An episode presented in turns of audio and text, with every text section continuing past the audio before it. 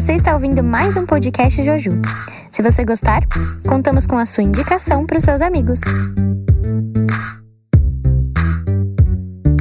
Oi de novo, gente. Estamos aqui na nossa segunda parte do episódio sobre casamento. Caso você tenha caído aqui de paraquedas, você não escutou a primeira parte, volta lá, escuta para você não receber spoilers, tá? A gente tá hoje aqui com o Lucas e Amanda e a gente vai continuar falando sobre casamento. E a gente tinha parado anteriormente na questão polêmica de que não há como se preparar para o casamento. E eu vou pedir agora para Amanda explicar um pouquinho mais sobre essa questão pra gente. É, é então, eu tenho essa visão porque eu enxergo muito o casamento como uma missão, né? Eu acho que é muito missionário e no episódio anterior a gente falou sobre isso, né? Eu expliquei um pouco do porquê que o casamento é uma missão e como que isso se efetiva no, no reino de Deus aqui na Terra, né?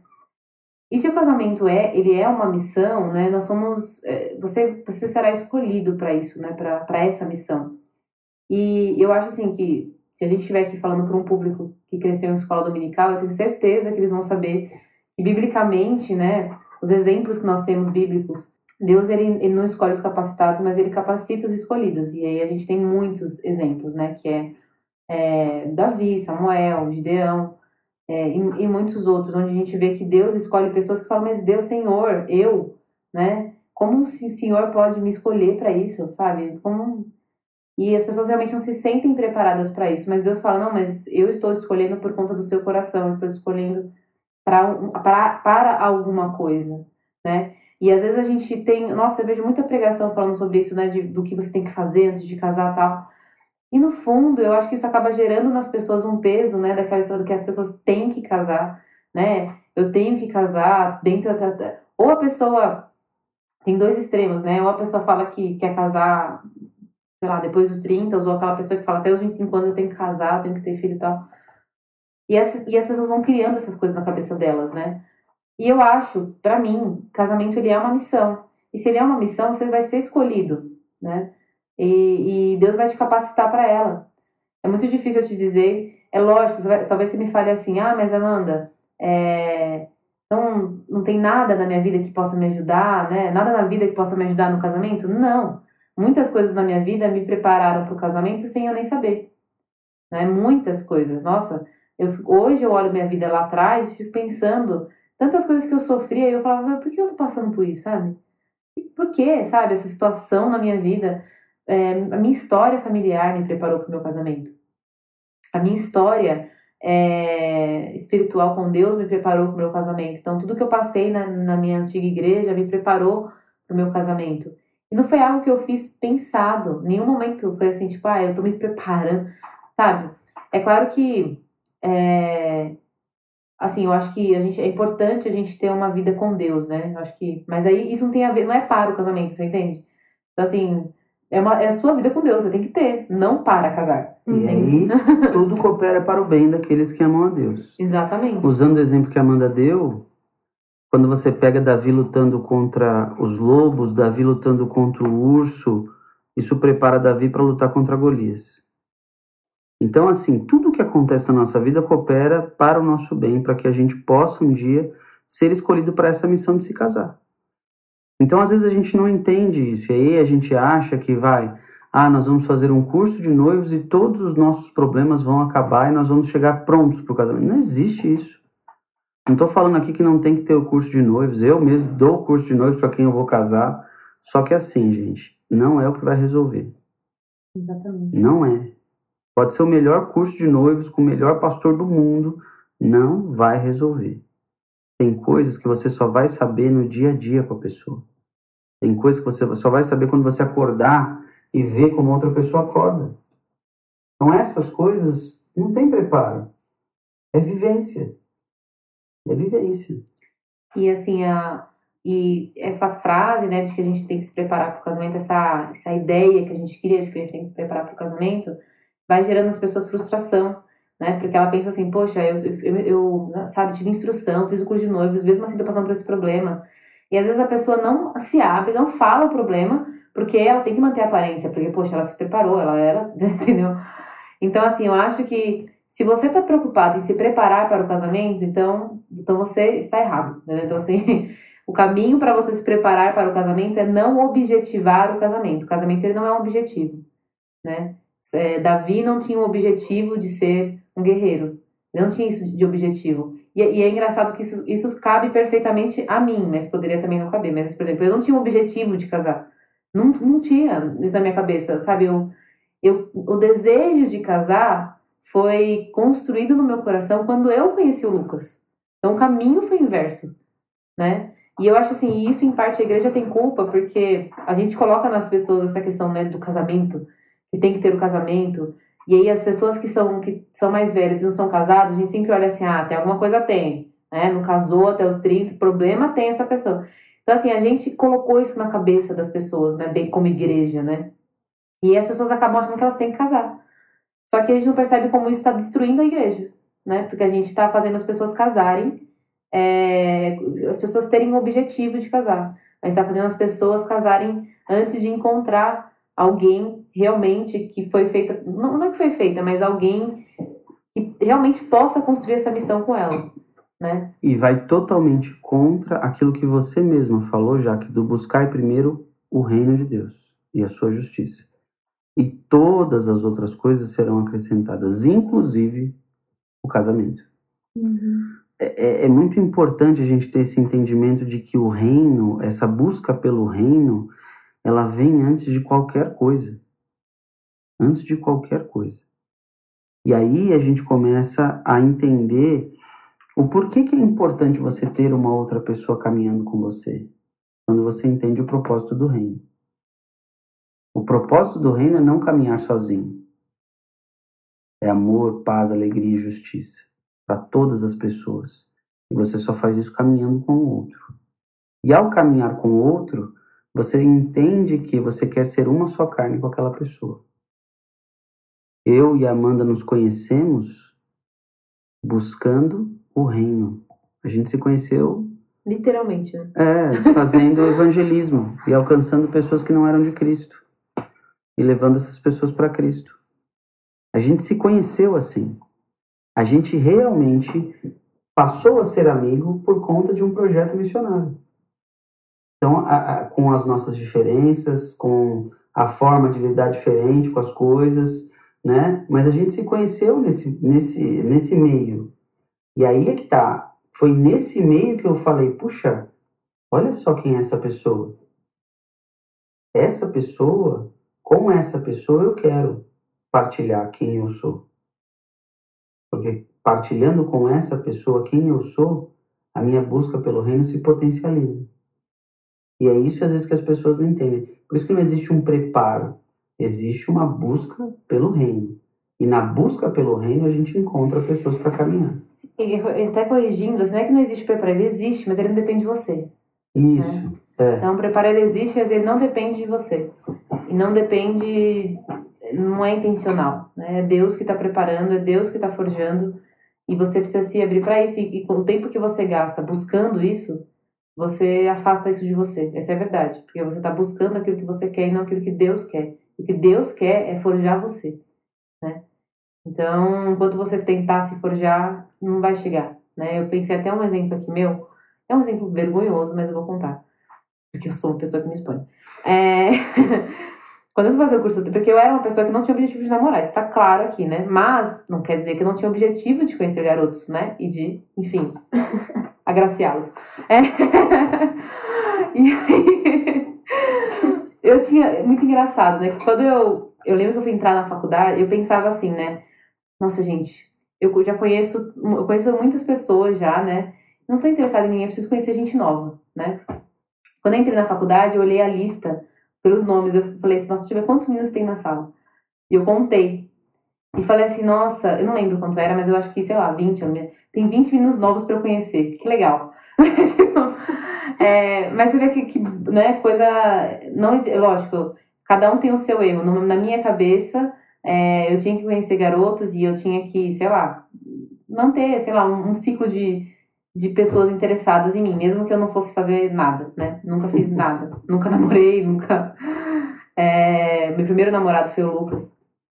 Mas era importante para mim conhecer caras, saber se eles me achavam bonita, né? Se eu era desejável, acho que era isso que passava pela minha cabeça. É, mas na faculdade nunca teve nada com ninguém, né? Você vê que no, no lugar onde eu parei para contar, para ver se tinha alguém que. Onde você achou que ia se preparar, não aconteceu nada. É, exatamente, né? Não que eu estivesse me preparando para namorar, gente. De novo, tô usando o meu, meu exemplo. Mas, assim, é... foi um pensamento totalmente carnal, totalmente que não me levou a lugar nenhum. Não tinha ninguém na minha faculdade que nunca me interessou e nunca também ninguém se interessou por mim na faculdade. É...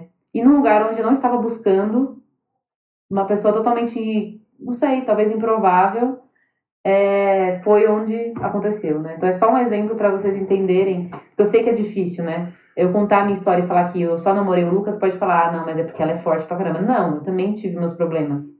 A minha válvula de escape, né, era outra. Talvez eu não, não chegava a namorar, né? Mas a minha válvula de escape era outra. Eu queria né? Flertar. Flertar. E eu acho é, essa coisa do capacitos escolhidos, eu acho que o melhor exemplo de capacitos escolhidos e ser forjado no processo são os discípulos. É. Jesus escolheu eles. Eles foram escolhidos. Passaram três anos com Jesus. E eles passaram por uma forja, por um processo, e esse processo não deixou com que eles estivessem prontos depois que Jesus morreu e ressuscitou. Se você for olhar para a história de conversão de Pedro, ela vai acontecer depois de muito tempo. Porque até então, depois de, de tempos que Jesus já tinha subido aos céus, Pedro ainda achava que o evangelho era só para os judeus. Uhum. Pedro vai ter a real conversão dele quando ele vê aquela cortina de animais puros e impuros. Ali ele começa a entender: puxa, era isso que ele estava tentando dizer para mim o tempo todo. Sendo que ele caminhou com Jesus lá atrás. Então, esse processo é ele acontece durante o caminho. Não existe assim, ah, tô pronto agora, já fiz o curso tal, fiz o curso tal, casados isso, casados aquilo, noivos disso, namoro daquilo. Gente, não existe. Ah, namoro de corte, namoro disso, namoro, ah, meu, isso é a maior mentira que existe. Porque aí volta para uma questão nossa, da nossa sociedade atual. Nós queremos facilitar processos com metodologias simplificadas. Exatamente. Esse é o grande problema da sociedade. A gente quer simplificar coisas que não são simples. Estar com outra pessoa é complexo. E aí a gente quer que seja igual a gente pede comida no iFood, cara. E não vai ser. É. Sabe? Ah, eu quero tirar o alface, eu quero tirar o picles, eu quero só pão, carne e queijo. Com a outra pessoa não funciona assim. Vai vir com picles, vai vir com alface e vai vir com tudo mais que você não gosta. E aí, você vai ter que comer, cara. Porque casamento é isso. Uhum. E às vezes a gente quer que seja simples algo que não é. Por isso, voltando lá para o primeiro episódio, né, que você falou de Paulo. Paulo se antecipou a isso. Uhum. Porque Paulo sabia. Ele ia ter que lidar com isso e o tempo que ele tinha para expandir a igreja não oferecia isso para ele. Entendeu? É. E a mesma coisa, por exemplo, se você tá ouvindo esse, esse podcast, né? Falando assim, ah, vou, quero ouvir uma história de alguém. A tendência é que você padronize. Eu, to, eu tomo muito esse cuidado, né? De você falar, vamos me inspirar para fazer igual.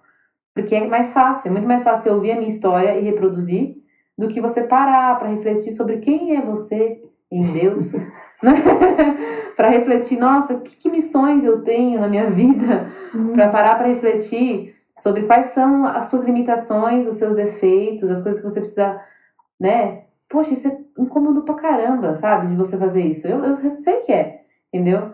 É, mas é, é isso. Infelizmente, esse é o caminho. Não tem, não tem receita de bolo, né? Quando se trata de. Não tem curso, não tem padrão, não tem metodologia. É, cada caso é um caso. A gente tem a tendência de procurar atalhos, né? Uhum. Quando só tem um caminho, que é o caminho certo. Que é Jesus, né? Eu tenho duas perguntas. Uma das perguntas é: existem pessoas que não são escolhidas para casar? Eu acredito que existam. Eu acredito assim, a Deus, existe a multiforme de Deus, né? Eu vejo assim. Então Deus ele age de maneiras, muitas maneiras. Então acho que é possível sim Deus escolher alguém é, enfim, que não vai casar, né? Que vai ter, ter um outro objetivo de. Aliás, na Bíblia existem exemplos de pessoas que não casaram, né? Então, é, sim, é possível. Sim, é, você vai ter vários exemplos e, e aí você, você precisa entender o seguinte, gente. A forma como Deus vai caminhar com você, ela vai independer se você é casado ou não. Frutificar independe de você ser casado ou não. O importante é, quando Jesus for até você, você tem que dar frutos. Porque ele procura por frutos. É isso que a gente precisa entender. Às vezes a gente, a, a gente foca, ah não, só casando eu posso dar frutos. Não. Você tem que frutificar. A Amanda tem coisas da vida dela que ela frutificava antes de me conhecer. E eu frutificava antes de conhecer ela. A grande questão é que a gente decidiu, nós vamos unir os nossos, as nossas árvores e vamos dar frutos juntos. Mas você tem pessoas que vão dar frutos sozinhas. E aí você pode pensar em, é, biblicamente, você pode pensar em Paulo, né? Se você olhar os frutos que Paulo deu sozinho, a gente só está aqui hoje fazendo esse podcast por causa dele. A igreja não chegaria até onde ela chegou se não fosse por ele. Toda a estrutura de igreja que nós temos hoje, organização de igreja que nós temos hoje, né? É Paulo. Não foi Jesus e os doze, foi Paulo. Então a gente precisa começar a entender e não querer padronizar. A gente está vivendo um tempo onde a gente tem ali os estereótipos, né? Ah, eu quero ser igual aquele cara, eu quero ser igual aquele cara. Eu acho que é importante a gente ter ali metas, objetivos para seguir. A gente tem que ter muito cuidado né? Porque às vezes a gente almeja ser como alguém que a gente não conhece. Eu falo isso muito.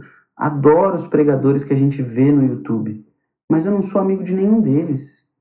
Eu prefiro ouvir pessoas que eu conheço, que eu como junto na mesa, sabe? Porque são pessoas que eu sei quem são. Então eu, eu posso almejar alguma coisa com relação a ser como aquela pessoa. Agora, quem eu não conheço, então a gente tem que saber separar isso. Uma coisa é você pode sim não se casar e dar frutos, e é isso que Cristo procura. Isso é fundamental. Agora, quando você decide se casar, você abre uma porta para novas possibilidades, porque quando você está junto com outro, você pode ter certeza. Isso é um ditado, né, que vão falar. Quando você caminha junto com o outro, você vai muito mais longe. Isso é fato. Mas muito mais devagar também. Mas muito mais devagar. Uhum. E a outra pergunta era: então não faz sentido falar, se a gente tá namorando, que existe uma hora certa para casar? As pessoas se perguntam assim: existe uma hora certa? Será que é momento, como casal, da gente decidir casar agora? Uhum. É, eu acho que é muito difícil, né, da gente falar essa questão do certo, né? Como eu posso responder isso? É, cada caso é um caso, muito difícil de dizer. Eu acho que, assim, eu, né, vou falar para mim da minha experiência, que, o que me fez, é, eu, no meu caso, Amanda, eu tinha uma questão, né, eu tinha um trauma com a questão de casa, né, então, assim, eu não, não, não queria morar em casa de aluguel por conta da minha vida, da minha história, da minha família. Então, para mim, eu precisava ter uma casa, não nossa, no nosso nome, mas eu não queria, tipo, viver de aluguel, entendeu? E aí teve a questão da família do Lucas conseguir, é, uma pessoa da família do Lucas conseguir dar pra gente a casa que a gente dá, não, né? É, oferecer pra gente morar uma casa é, pra gente quando a gente casasse, né? E isso para mim determinou, então agora, né? É claro que muito, existem muitas outras coisas que determinaram, então para eu saber que eu, que eu tô pronta para que eu tava não sei se é pronta para casar, que também acho que ninguém fica pronto, né, a gente se mas assim, eu posso casar acho que é a questão da paz no coração, né? É, e não é a paz no coração é, de uma pessoa, não é, porque o nosso coração é enganoso. Mas a paz no coração de muitas pessoas, pessoas que sejam de Deus e pessoas que te amem. Então tem que ser, tem que ter essas duas coisas. Tem que ser mais de uma pessoa, tem que ser uma pessoa de Deus, tem que ser pessoas, pessoas que te amam. Eu acho que assim, se várias pessoas estão em paz com seu relacionamento e essas pessoas têm um relacionamento com Deus, é, e você também está em paz, né? Eu acho que isso te, te, te, te deixa tranquilo, né? Porque você está é, tá usando aquilo que a Bíblia diz, né? Que é juízo do nosso coração. Então, eu acho assim, no meu caso com o Lucas, muitas, todo mundo, na verdade não é muitas não, todas as pessoas que eu conheço e que conheciam ele, estavam em paz com o nosso relacionamento, se alegravam em nos ver juntos, né? As nossas famílias, teve também é, uma, uma, uma atitude, né, da família do Lucas para comigo que fez muita diferença, é, e foi uma vez que a mãe dele pediu um perdão para mim e tal, então assim, a família dele, eu, eu sentia que a família dele estava feliz por me ter na família, a minha família estava feliz por tê-lo na família, e essa questão material para mim da casa, né, que Deus sabia, eu falava muito abertamente, falei, Deus, o senhor sabe do meu trauma, né, de ter morado em casa é, de aluguel, nossa, minha família teve que, tipo, teve uma época que a gente não, não tinha onde morar, então, assim, isso me marcou muito na minha infância. Então eu falei, Deus, assim, eu sei que o Senhor provê, eu sei que o Senhor é maravilhoso, mas isso me marcou na minha infância. Então, se o Senhor puder ser bom na, na minha vida e me privar disso, né, eu agradeceria. E foi isso, né, que, que, que me de, determinou. Mas depois que eu casei, eu olhei e pensei, poxa, eu poderia ter casado antes também, entendeu? Uhum. Não seria um problema. eu poderia ter casado antes, entendeu? A questão, não, é, não sei como eu teria lidado com essa questão da casa, da gente viver de aluguel e tal, mas assim, é, eu acho que eu teria me saído bem, entendeu? Porque hoje a gente passa por várias situações, né? E, e não é mais um trauma para mim, o casamento curou isso em mim, assim. É, o tempo certo, eu, eu acredito muito que é no autoconhecer. A gente falou muito de se autoconhecer, de você ter intimidade com Deus e saber, saber quem você é, determina todos os passos. Porque assim, vamos lá, eu vim de vários relacionamentos onde eu tinha uma outra vida, onde eu tive relação sexual com as pessoas. E aí eu comecei um relacionamento onde eu estava me guardando, onde ela estava se guardando. E aí você precisa entender quais são os seus limites. Então nós uhum. namoramos dois anos e... Onze meses. Onze meses. né? Nós namoramos dois anos e onze meses. Foi um período onde eu reaprendi o que era ser carinhoso, o que era ser alguém gentil, alguém que realmente amava. E aí é que tá. Mas eu também reconheci os meus limites. Uhum. E até que chegou um ponto onde nós entendemos, não por causa do sexo, mas nós entendemos que tudo estava convergindo para que a gente casasse. Uhum. E isso muito antes dos dois anos e onze meses. Aí o que, que nós decidimos? Vamos marcar a data. Porque quando você marca a data, você está abrindo mão de um controle.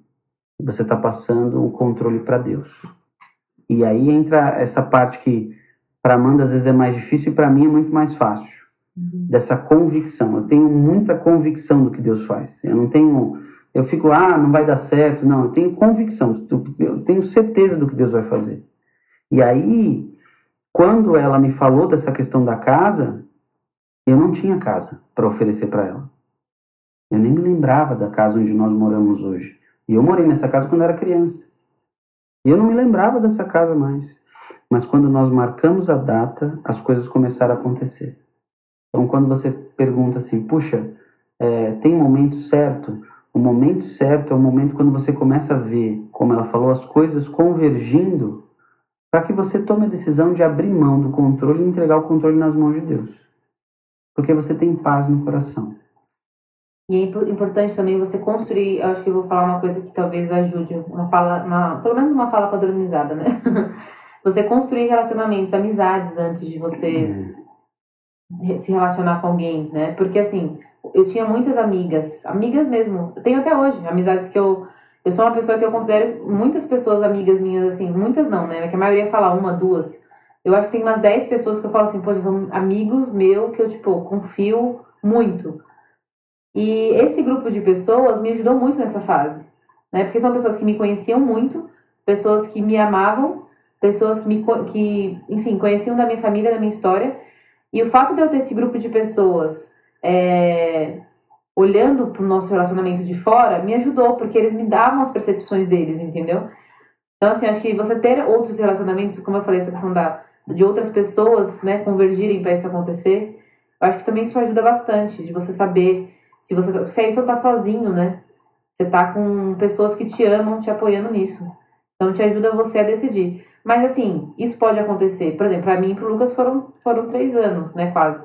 Mas tem pessoas que foram seis, tem pessoas que foram dez, tem pessoas que foram nove meses, tem pessoas que são dois meses.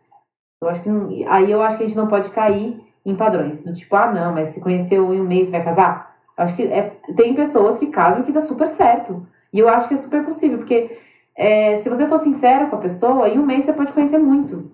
Por outro lado, se você for uma pessoa dissimulada, em 10 anos não vai conhecer nada. Entendeu? Enfim, varia, mas tem algumas coisinhas aí que talvez possa ajudar as pessoas a pensarem.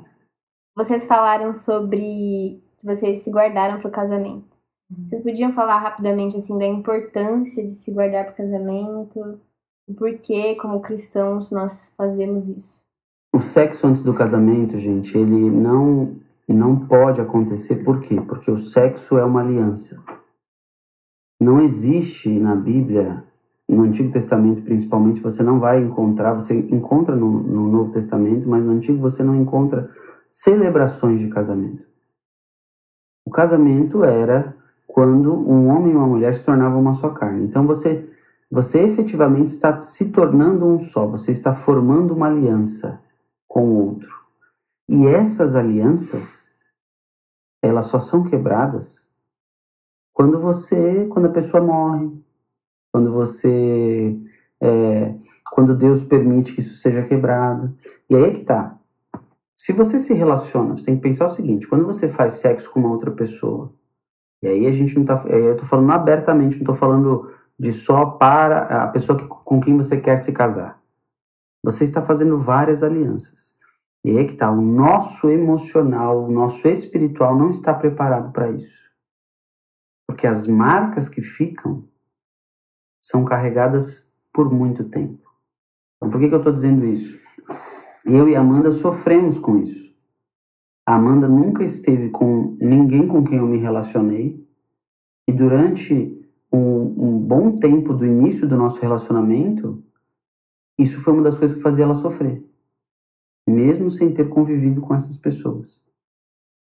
Mesmo ter, sem cruzar com essas pessoas. E isso machucava ela. Para você ver o quanto. Isso eu tô falando uma coisa superficial, tá? O quanto quando você faz uma aliança com o outro, isso você vai carregar durante muito tempo da sua vida. Então, quando eu fui me aproximando do período é, final ali para a gente já se casar, eu, na minha cabeça, eu já pedia para que Deus, eu falava assim, Deus, eu quero poder viver essa experiência de estar com Amanda a primeira vez, ter uma relação sexual com ela como se fosse a primeira vez. Essa era uma das minhas orações porque senão a gente, a gente, o ser humano ele, ele acha que ele está muito além de, de coisas que ele nunca está. Porque você vai fazer comparações. Você vai falar, puxa, aquela pessoa fazia assim, aquele fulano fazia assado, e a outra pessoa também passa por isso. E aí a gente precisa entender o seguinte: isso não é saudável para relacionamento nenhum. Nenhum. Você pode ser o cara mais convicto do mundo, não faz bem. E aí a gente precisa entender. Esse processo para nós foi um processo muito dolorido. Muito dolorido. Mas foi dolorido por quê? Porque eu passei por isso. E aí você pode dizer para mim, ah, mas a Amanda nunca viu, a Amanda nunca teve contato. Mas isso afetou. Isso é um, uma parte do quanto você fazer essa aliança é muito difícil disso ser quebrado. Isso é quebrado com o quê? Com o poder de Deus. E aí eu acredito que Deus quebrou isso na minha vida, porque eu me dediquei a isso. Eu me dediquei a esse tempo. O tempo que eu passei sozinho, o tempo que nós passamos namorando, que foi um namoro completamente diferente de todos os namoros que eu já tive. Isso me deu a oportunidade de exercer ser nova criatura. E aí eu pude, quando tive a minha noite de núpcias, a minha primeira noite, viver uma noite que eu nunca vivi antes. Só que isso foi através do poder de Deus. Viver isso que eu vivi não é o melhor. Então, por exemplo, eu vejo hoje o exemplo da Amanda, que se guardou a vida inteira para só namorar comigo, só ter relação comigo. Vejo o exemplo da minha irmã, que é uma pessoa que eu conheço também, que eu sei que viveu assim. Essas pessoas é que sabem o que estão fazendo. Pessoas que viveram como eu vivi têm marcas terríveis no coração que Deus vai curar ao longo de uma vida toda. Graças a Deus, Deus tem me curado todos os dias. Hoje, muitas das coisas que eu vivi no passado eu já não me lembro mais. Por quê? Porque essas alianças vão sendo tiradas de você. Então é importante você entender isso. Não é só assim, ah, tá da, é da cabeça do crente que o crente não pode transar. Não é transar, gente, é uma aliança. Você está se tornando uma só carne com a outra pessoa. E aí, não é só a carne, é uma, é uma junção carnal, emocional e espiritual. Isso é muito pesado. E carregar várias alianças como essa é muito mais pesado ainda. Então, fica aí um alerta: o ser humano não tem estrutura, não tem estrutura para suportar isso. Então, essa é a minha opinião sobre essa questão. Eu acho assim que o sexo é difícil a gente falar. Às vezes a gente, por exemplo, o Lucas falou uma questão, a gente um linguajar espiritual, espiritual, né? Eu sou uma pessoa que eu enxergo o espiritual em coisas muito biológicas, vou falar assim, né? Então, assim, as pessoas não falam tão abertamente sobre sexo e talvez por isso exista esse engano. O sexo, ele é uma construção, né? O desejo sexual, ele não é tão, fazer puro nosso, não, entendeu? Assim, a forma que você gosta de fazer sexo, o jeito como você faz sexo é o que você constrói socialmente. Tanto é que a gente tem, aí eu posso falar, talvez, eu sei se você já teve contato com isso ou não, você que está ouvindo, né? Mas assim, tem várias pessoas que fazem declarações referentes à pornografia, porque a pornografia afeta a vida sexual das pessoas que assistem muito, né? Por quê? O caminho que você faz na sua cabeça para construir o prazer fica viciado naquilo que a pornografia oferece. E aquilo que a pornografia oferece, você nem sempre consegue na vida com uma outra pessoa, no sexo real, né? Porque o sexo da pornografia não é real. Por que, eu tô falando isso, né? Porque o sexo, ele é uma construção. E se você constrói é, essa intimidade, que é uma coisa extremamente íntima, né? Hoje é uma coisa tão banalizada, parece que não é tão íntima, parece que é comum, né? Mas assim, pensa, né? Que é uma coisa muito íntima, né? É, e se você, você construir essa sua intimidade, é, a forma como você constrói essa sua intimidade vai determinar é, pro resto da sua vida. A forma como você faz sexo, o jeito como você faz sexo, o que, os, as, os seus fetiches, tá? Porque isso existe, todo mundo tem. Lógico que assim, sexo é sexo de maneira, de maneira geral, mas a construção do sexo é muito ampla. Então, é, se você faz sexo com muitas pessoas, você acaba, enfim, construindo na sua cabeça caminhos que o casamento nunca vai te dar. E aí você tem pessoas casadas, muitas pessoas casadas, infelizes sexualmente, né? É, e aí te leva a vários outros problemas. Então, eu acho assim, uh, você se guardar antes do casamento é um presente para você. Você descobrir o prazer é mesmo é como se fosse assim, vai. É, você come chocolate, né? E aí você vai lá, experimenta, você passa a sua vida inteira comendo soufflé. Você gosta, o soufflé te satisfaz, sabe? É uma delícia, né? Mas você, é, de repente, conhece alguém e essa pessoa já comeu todos os chocolates que existem no planeta. Ela já comprou chocolate suíço, chocolate né, dos Estados Unidos. E aí você chega lá e só tem um soufflézinho para oferecer. Aí a pessoa vai comer o soufflé e fala assim, não, mas eu quero, eu quero vários, quero sabe? Eu quero, eu quero, quero diversificar. Só que não dá para você ter todos os chocolates toda hora, né? Porque eles estão espalhados ao longo do, ao, ao redor do mundo, né? É, você vai chegar um momento da sua vida que você só vai, vai ter que escolher um chocolate. Mas a sua cabeça, a sua cabeça, o seu desejo, né? Ele foi criado em cima de muitos chocolates. E aí, como você resolve isso? Entendeu? E aí você traz essa imoralidade para o seu casamento. Então, é, eu acho que assim, você fazer isso, você é, é um prejuízo. Deus, quando ele coloca as coisas na Bíblia, ele não coloca, não é uma regra. Ele coloca porque ele sabe que é melhor para nós. Né? Então, pensa aqui, você descobriu o prazer com uma pessoa, com uma pessoa você descobrir né, é, o orgasmo com uma pessoa e passar a sua vida inteira trilhando esse mesmo caminho para o orgasmo com aquela pessoa. É, isso vai te trazer uma realização sexual, né? E é engraçado como o mundo ele muda as coisas, né? Ele fala que para você se realizar sexualmente você precisa conhecer muitas coisas, você precisa, sabe, provar diferentes chocolates. Mas você conhecer, você experimentar um único chocolate, sabe, da maneira mais profunda, real, única, né? Porque cada um é um chocolate diferente, né? Tô usando aqui essa...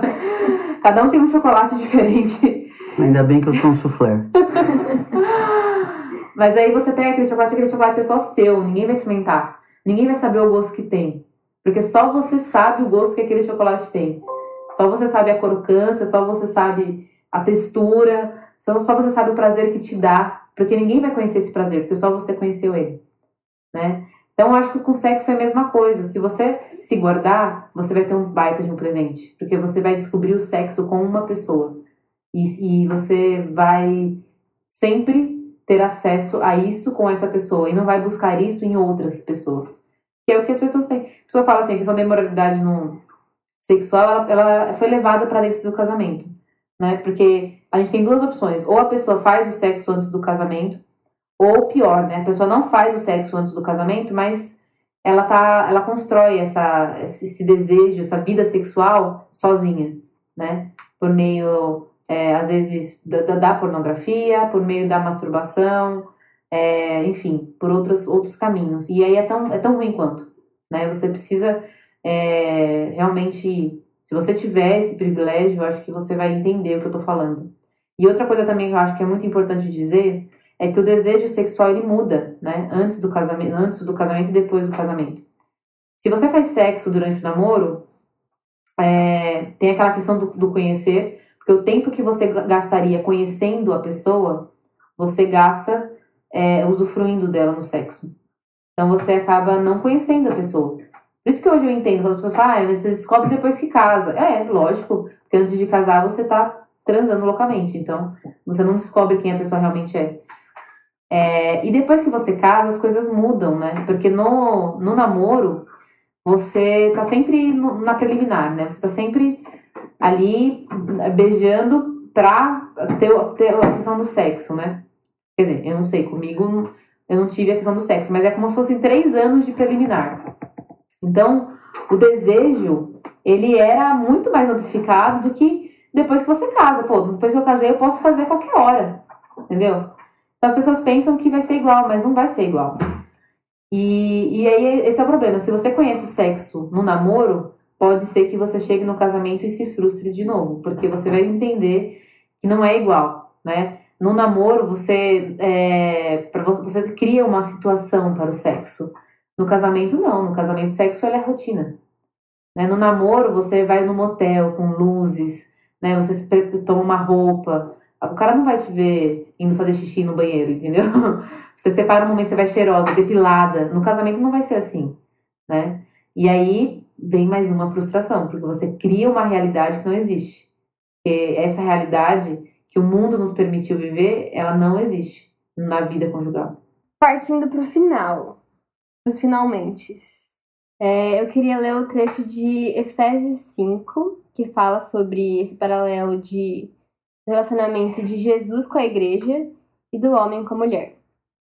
Eu vou ler aqui para vocês. Caso você queira abrir, você ouvinte, está em Efésios 5, é, versículo 22 ao 28. Mulheres, sujeitem-se cada uma a seu marido como ao Senhor, pois o marido é o cabeça da mulher, como também Cristo é o cabeça da igreja, que é o seu corpo, do qual ele é o Salvador. Assim como a igreja está sujeita a Cristo, também as mulheres estejam em tudo sujeitas a seus maridos.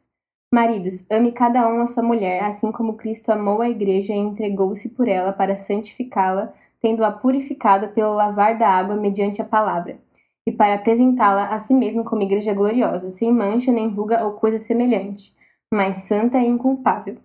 Da mesma forma, os maridos devem amar cada um a sua mulher como a seu próprio corpo. Quem ama a sua mulher ama a si mesmo. Aí eu queria perguntar para vocês, como esse trecho ajuda a gente no casamento e vocês acham que muitos casamentos hoje em dia dão errado porque essa, essa sugestão de Paulo não é seguida? Tipo, as mulheres, elas não confiam nos maridos como a igreja deve confiar em Jesus? E os maridos, eles não são leais às suas mulheres como Cristo é, foi leal até o fim e sempre será leal à sua igreja? Vocês acham que muitos casamentos não dão certo por causa disso? É, eu, eu acredito que sim. Eu acho que. Não, não, não sei se é por causa disso, mas eu acho que é, os casamentos não dão certo porque se perdeu a missão do casamento, né? Se perdeu. se perdeu na, no, no, prazer, se, se perdeu nos no nossos interesses individuais. Assim, casar se tornou uma coisa é, que eu, eu vou buscar o que, que pode me oferecer, né? Que prazer pode me trazer, que status pode me trazer. Então, assim, a missão do casamento se perdeu totalmente. A ideia que tá. Quando a gente fala casamento, o que vem da nossa cabeça não é o que tá aqui, entendeu? Vem outras coisas. É, então, sim, eu acho que se perdeu nesse sentido. Não sei se. É, eu, eu vejo assim, a gente. Nós temos papéis. O homem, ele é o sacerdote do lar. O que é ser um sacerdote? O sacerdote é aquele que traz a presença de Deus. É aquele que ele precisa trazer o direcionamento de Deus. Isso é papel do homem. Quando o homem não faz esse papel, alguém vai exercer o papel de sacerdote. Como nós já vimos várias vezes na Bíblia, quando um sacerdote cai, o outro é levantado. E aí a gente precisa entender, quando você como homem não exerce o papel de sacerdote, vai ter uma disfunção na casa. Ao mesmo tempo, a mulher ela tem um papel de construir. Por quê? A mulher sábia constrói, edifica a casa. Então a mulher constrói pontes e constrói coisas que o homem não é capaz de construir. A mulher consegue construir relacionamentos com muito mais facilidade do que o homem. A, a mulher consegue construir possibilidades para o homem que ele não consegue construir sozinho. É, é, tem um ditado que fala quando um homem ele consegue crescer na vida é porque ele tem uma ótima mulher com ele. Porque a mulher ela abre os olhos do homem para possibilidades que ele não enxerga, porque ela constrói. E aí nós temos esses papéis. E quando a gente fala, né, que o homem ele precisa amar a mulher como Cristo amou a igreja, o que que Paulo está querendo dizer com isso, né? Cristo ele se deu pela igreja. Ele se ofereceu, se entregou totalmente. E hoje, quando a gente olha para os homens em geral, a gente vê homens que não se entregam, eles são pela metade. Escondem as coisas das mulheres. Quantos relacionamentos a gente conhece os homens não contam para as mulheres parte da vida? Porque não tem, não tem coragem de dizer a verdade. E ao mesmo tempo, quando a gente vê que as mulheres têm que ser sujeitas ao homem, aí a gente vai entrar numa coisa que é a mulher e o homem têm que ter a mesma missão. Por isso que a mulher tem que ser submissa, estar sobre a mesma missão. Nós temos a mesma missão. E aí eu vou falar uma coisa aqui que a Amanda, eu e ela, a gente diverge às vezes algumas, algumas vezes sobre isso, mas tem uma coisa que para mim é muito claro. E o homem e a mulher sempre caminharam juntos, desde o início. Nós éramos e somos, quando queremos, um só. Caminhamos em direção àquilo que Deus tem para nós. A grande questão é que, a partir do pecado, o homem passa a ter uma função diferente. E isso a gente não tem noção. Mas eu queria pedir para o pessoal abrir, você que está aí lendo, não posso perder a, a deixa do pastor. Gênesis 3, lá no versículo 20. Adão e Eva, né, a gente sempre fala Adão e Eva, Adão e Eva, Adão e Eva. Não tinha Adão e Eva até o versículo 20. Era só o nome de Adão. O nome Adão vem da palavra Adam, do hebraico, que significa raça humana. E aí a gente precisa entender: o homem e a mulher eram um só.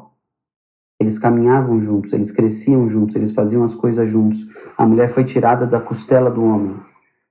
E no versículo 20, a gente tem uma das consequências do pecado. A gente foca muito que o homem vai ter que trabalhar do suor do rosto dele, que ele vai sofrer e que a mulher vai ter dores de parto. É isso que a gente olha das consequências do pecado para o homem e para a mulher. Mas tem uma consequência que as pessoas passam batido, que é o que está no versículo 20. Gênesis 3:20 vai dizer assim: E chamou Adão o nome de sua mulher Eva, porquanto era mãe de todos os seres viventes. Até então, Eva não tinha nome. E por que que Adão dá o nome para Eva, gente? Aí a gente tem que ser é triste dizer isso, mas é a realidade e isso é um dos motivos pelo qual existe um sofrimento muito grande dentro dos casamentos por conta do machismo. Adão dá o nome para quem ele domina. Adão dava o nome para todos os animais. E Adão passa e dá o nome para Eva. Caraca. E aí a gente precisa entender o seguinte: qual o propósito do casamento? É que a gente volte a ser um só. O casamento é voltar a caminhar como um só. A Amanda é o Lucas e o Lucas é a Amanda. Nós somos um só. Esse é o princípio de todas as coisas. O princípio de um relacionamento real é homem, mulher e Deus. Só que o problema é que a partir do pecado, e aí é a introdução do pecado na humanidade, nós temos consequências do pecado. E uma das consequências é o fato de que o homem passa a ter domínio sobre a mulher.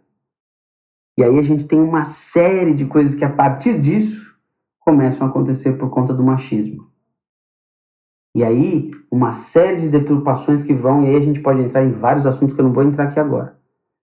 Mas a gente precisa entender que o princípio de tudo foi quando houve o pecado. E a partir do pecado, a desconstrução do que é uma relação de verdade começa a mudar. Porque aí eu quero ter domínio sobre ela. E aí, isso não pode acontecer. Nós somos um. Eu não tenho domínio sobre ela, ela não tem domínio sobre mim. Nós caminhamos juntos na mesma direção. Então, é, é, são coisas que a gente precisa entender. E às vezes eu leio isso para as pessoas, quando a gente, a gente já fez alguns, alguns cursos para casados, né? Para encontros de casais, a gente já foi ministrar em alguns encontros de casais, e as pessoas não se lembram desse versículo. As pessoas não lembram, porque as pessoas, na verdade, as pessoas não leem a Bíblia, né? E aí, quando a gente se depara com uma revelação poderosa como essa, a gente fala, puxa, eu nunca tinha pensado nisso. Só que é uma coisa, gente, que atrapalhou tudo e atrapalha até hoje. Então, os papéis precisam ser exercidos. Quando não são exercidos é porque existe algo, do, algo de pecaminoso dentro dessa relação. E isso precisa ser tirado. Se não é tirado, a relação passa a ter duas pessoas e um vai querer ter domínio sobre o outro. Aí a coisa desanda. É, e eu acho assim, o ponto que eu e o Lucas nós divergimos nessa fala, né, é que assim, ele na, na, na leitura dele, a, a questão da dominação, né, ela é fruto do pecado, e aí o machismo é fruto desse, desse pecado específico, né. Enquanto que na minha leitura, o machismo ele tem a ver com a sociedade da época que escreveu a Bíblia, né. É, mas eu não tenho uma leitura, eu não vejo essa palavra de domínio, né, eu acho muito legal a forma como Deus coloca, né. Se você for pensar, Deus fala a mesma coisa do homem para homem para mulher. Porque Deus fala assim para o homem: homem, ame a mulher é, como Deus amou a igreja. E Deus vira para a mulher e fala assim: mulher, seja submissa à missão do homem te amar como Deus amou a igreja. né? É isso que está escrito ali. Então, o que, que, né, que, que é essa dominação? O que, que, que é isso que foi criado, né? Esse machismo? Que, que, qual que é essa, esse, por que, que a palavra submissa é tão pejorativa? Porque está escrito, se você pegar agora a Bíblia e ler, é isso que está escrito. Deus fala, a missão é amar a mulher como Deus ama a igreja. Essa é a missão. Aí depois Deus fala: mulher, seja submissa ao seu marido. Submissa, submissa a essa missão. Então Deus está falando para a mulher: mulher, ajude o seu marido a te amar como eu amei a igreja. É isso que Deus está falando. Né? Então não existe nada de machista nessa fala. E, né? Pelo menos eu vejo assim. E mesmo assim, esse trecho que você trouxe, né? Mulheres, confiem em seus maridos, maridos, sejam leais. Você percebe que é a mesma coisa? Então, assim, ó, se, homem, homens, né? Seja leal à sua, à sua mulher, né? E mu mulher, confia nele, porque ele vai ser leal, ele vai me obedecer. Então não tem por que você não confiar. Mas o que Deus está falando? Deus está falando da relação entre os dois. Deus fala uma coisa só para os dois. A única coisa que diferencia é, é, que ele fala o que cada um tem que fazer. Né? Mas assim, não, não, não tem essa relação, entendeu? Embaixo em cima. Não, não existe. É, na verdade, que Deus esclarece esses dois papéis que talvez antes era algo natural, uhum. né? Talvez antes é, não existia. Hoje a gente tem esse problema, né? Eu que sou da área de meio ambiente falo muito sobre isso também, da gente achar que existe alguém menos importante, algo menos importante. Então a gente quando vai preservar o ursinho panda, que é fofinho, a gente consegue, mobiliza pessoas. Agora se chegar e falar assim, a gente precisamos preservar as aranhas do manguezal, tipo ninguém quer, porque ah, essa aranha, para que, que eu vou preservar? Só que as pessoas não conseguem entender que se a gente matar a aranha lá do manguezal, a gente desequilibra o manguezal, que vai desequilibrar a zona costeira, que vai desequilibrar a Mata Atlântica, que vai desequilibrar o nosso clima, que vai desequilibrar o lugar onde você mora, você Até entendeu? Até chegar no bambu do panda. Até chegar no bambu do panda, você entendeu? Então a, a gente classificou os papéis, a gente, fez, a gente faz isso como ser humano. A gente, ah, Ah, se Deus falou para deu, pra, deu a missão para o homem, então é porque ele é mais importante, entendeu? Se o cérebro é, tá em cima, é porque ele é mais importante que o dedinho, mas não é. Se você tirar o seu dedinho, você, você não anda. Você sabia que se você não tiver o dedinho, você não anda? Entendeu? Assim como se você tiver um acidente na cabeça, você também não vai andar. Ou seja, são igualmente importantes com papéis diferentes. É, e a gente, o pecado, não permite a gente enxergar isso. Essa é a verdade. O pecado faz a gente olhar para as coisas. A gente está falando a mesma coisa. o pecado faz a gente olhar para as coisas e. Hierarquizar. Isso, hierarquizar. Hierarquizar. Então a gente precisa porque a gente perdeu a noção de verticalidade dos relacionamentos. Nós perdemos isso. No entanto, nós hoje a gente tem estudos, né, psicólogos que falam, né, da importância da verticalidade, o quanto que quando você consegue colocar todas as pessoas no mesmo patamar, o ganho que isso tem. Né? Então a gente tem várias teorias aí, teorias até é, matemáticas, tem uma teoria, a teoria dos jogos, né, é, é bem legal isso aí na faculdade. E essa teoria ela mostra que a cooperação é o melhor caminho, mas para isso existir, tem que ter a. Cada um tem que fazer o seu. Cada um tem que fazer o seu papel. E aí, pra gente é muito difícil, porque se eu faço o meu papel, e se você não fizer o seu? Né? A gente sempre vai pelo caminho da exploração. Ou pior, eu faço o meu papel, mas o meu papel é mais importante que o seu. Né? Então a gente vê hoje, por exemplo, nas empresas, as empresas fazendo um esforço enorme de mostrar para o operário que ele é tão importante quanto o líder. Por quê? Porque as empresas entenderam que não é pelo caminho, não, eu sou líder, sou o melhor, do que o operário. Não, se eu não, se eu não, fiz, não entender que todo mundo, o papel de todo mundo é igualmente importante, eu fico para trás. Uhum. Né? Isso por quê? Porque realmente nós, seres humanos, estamos estudando aquilo que a Bíblia já nos ensinava. Né? Estamos tentando buscar hoje aquilo que a Bíblia nos ensina e estamos achando que é a gente que descobriu. Né? Então, eu acho que, enfim, eu acho que sim, né? retomando a resposta à sua pergunta, a gente não está mais conseguindo enxergar isso, a gente acha que a Bíblia, as pessoas, eu converso com as pessoas e as pessoas elas ainda acham que a Bíblia está sendo machista nas falas dela. Eu realmente eu queria enxergar isso, não enxergo. As pessoas não conseguem entender que essa hierarquização é fruto do pecado. É, exatamente. Essa não coisa é a palavra de querer submissa, né? É, é... As pessoas não conseguem entender que essa coisa de querer classificar melhor, pior, é uma questão pecaminosa. Porque você já parou para pensar que Deus olhou para toda a criação uhum. e ele disse que era bom. É isso que a gente não entende. Deus olhou para a aranha do manguezal e para o tigre de bengala e para o urso panda e para o homem e para a mulher e falou: tudo é bom. E tudo se comunicava e convivia e se relacionava com harmonia. Que é o que a gente não consegue hoje. Né? E aí a gente tem que olhar lá para Colossenses, quando Paulo vai dizer lá, Colossenses 3, suportai-vos uns aos outros em amor. Porque ele já sabe que isso se perdeu por causa do pecado. E aí precisa ter um. Você precisa suportar. Suportar significa que é um peso. Então Paulo já está dizendo, ó, vai ser difícil por conta do que foi o pecado. Então, eu vejo que tudo isso que a gente falou aqui agora vai, vai trazer muito claro assim quais são os papéis, por que, que esses papéis precisam ser exercidos e por que, que quando eles não são exercidos a gente tem o desastre que a gente vê hoje, que são famílias desestruturadas e totalmente destruídas. Porque é o que o inimigo quer. O inimigo ele vem para destruir famílias. Se você quer fazer diferença no mundo, forme famílias. E nossa cultura é 100%, né? 100% contra o servir, né? Gente não é. E no casamento, o que Deus está falando para mim é: olha, você vai, você vai servir ela, ela vai servir você. É isso que Deus está falando para mim, entendeu? É porque mandar me amar como Deus amou a igreja, caramba, é, né, ele morreu pela igreja, né? Então, assim, é um baita de um trabalho. Ele tá, e ela tá falando pra ele: ajuda ele, né? Então, tipo assim, é, o casamento ele é um convite a servir, ao, ao servir. Só que a gente não quer servir, a gente quer ser servido, né? Então, por isso que eu acho que os casamentos não estão dando certo, porque a gente entra nele querendo ser servido. A gente entra nele pensando no que vai ser bom para nós, não no que a gente pode fazer de bom, não só um para o outro, mas para a humanidade por meio do nosso casamento.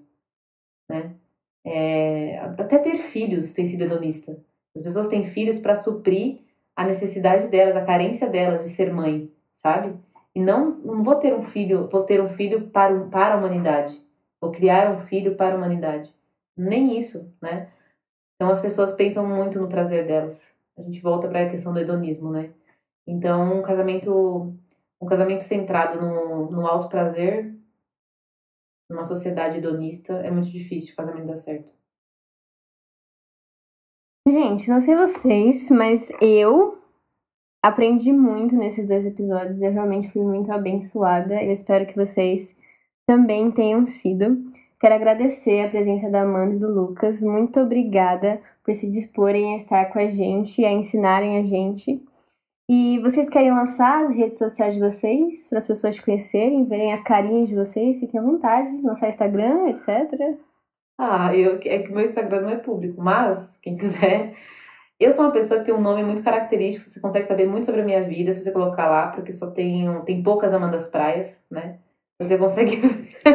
se você colocar Amanda Salles Praia no Google, cara, já coloquei. Sério, você vê tudo sobre mim lá. É, mas o meu Instagram é arroba Praia, mas eu não.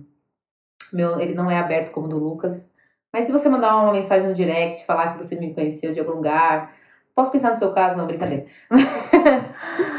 é, é isso, acho que o Lucas tem mais, né? Não, o meu é arroba Luke, L-U-C-G-O-O, arroba Luke Gu. É, e o dele é, é público. É público. O meu é Mande com Y, tá? Esqueci, Mande Praia.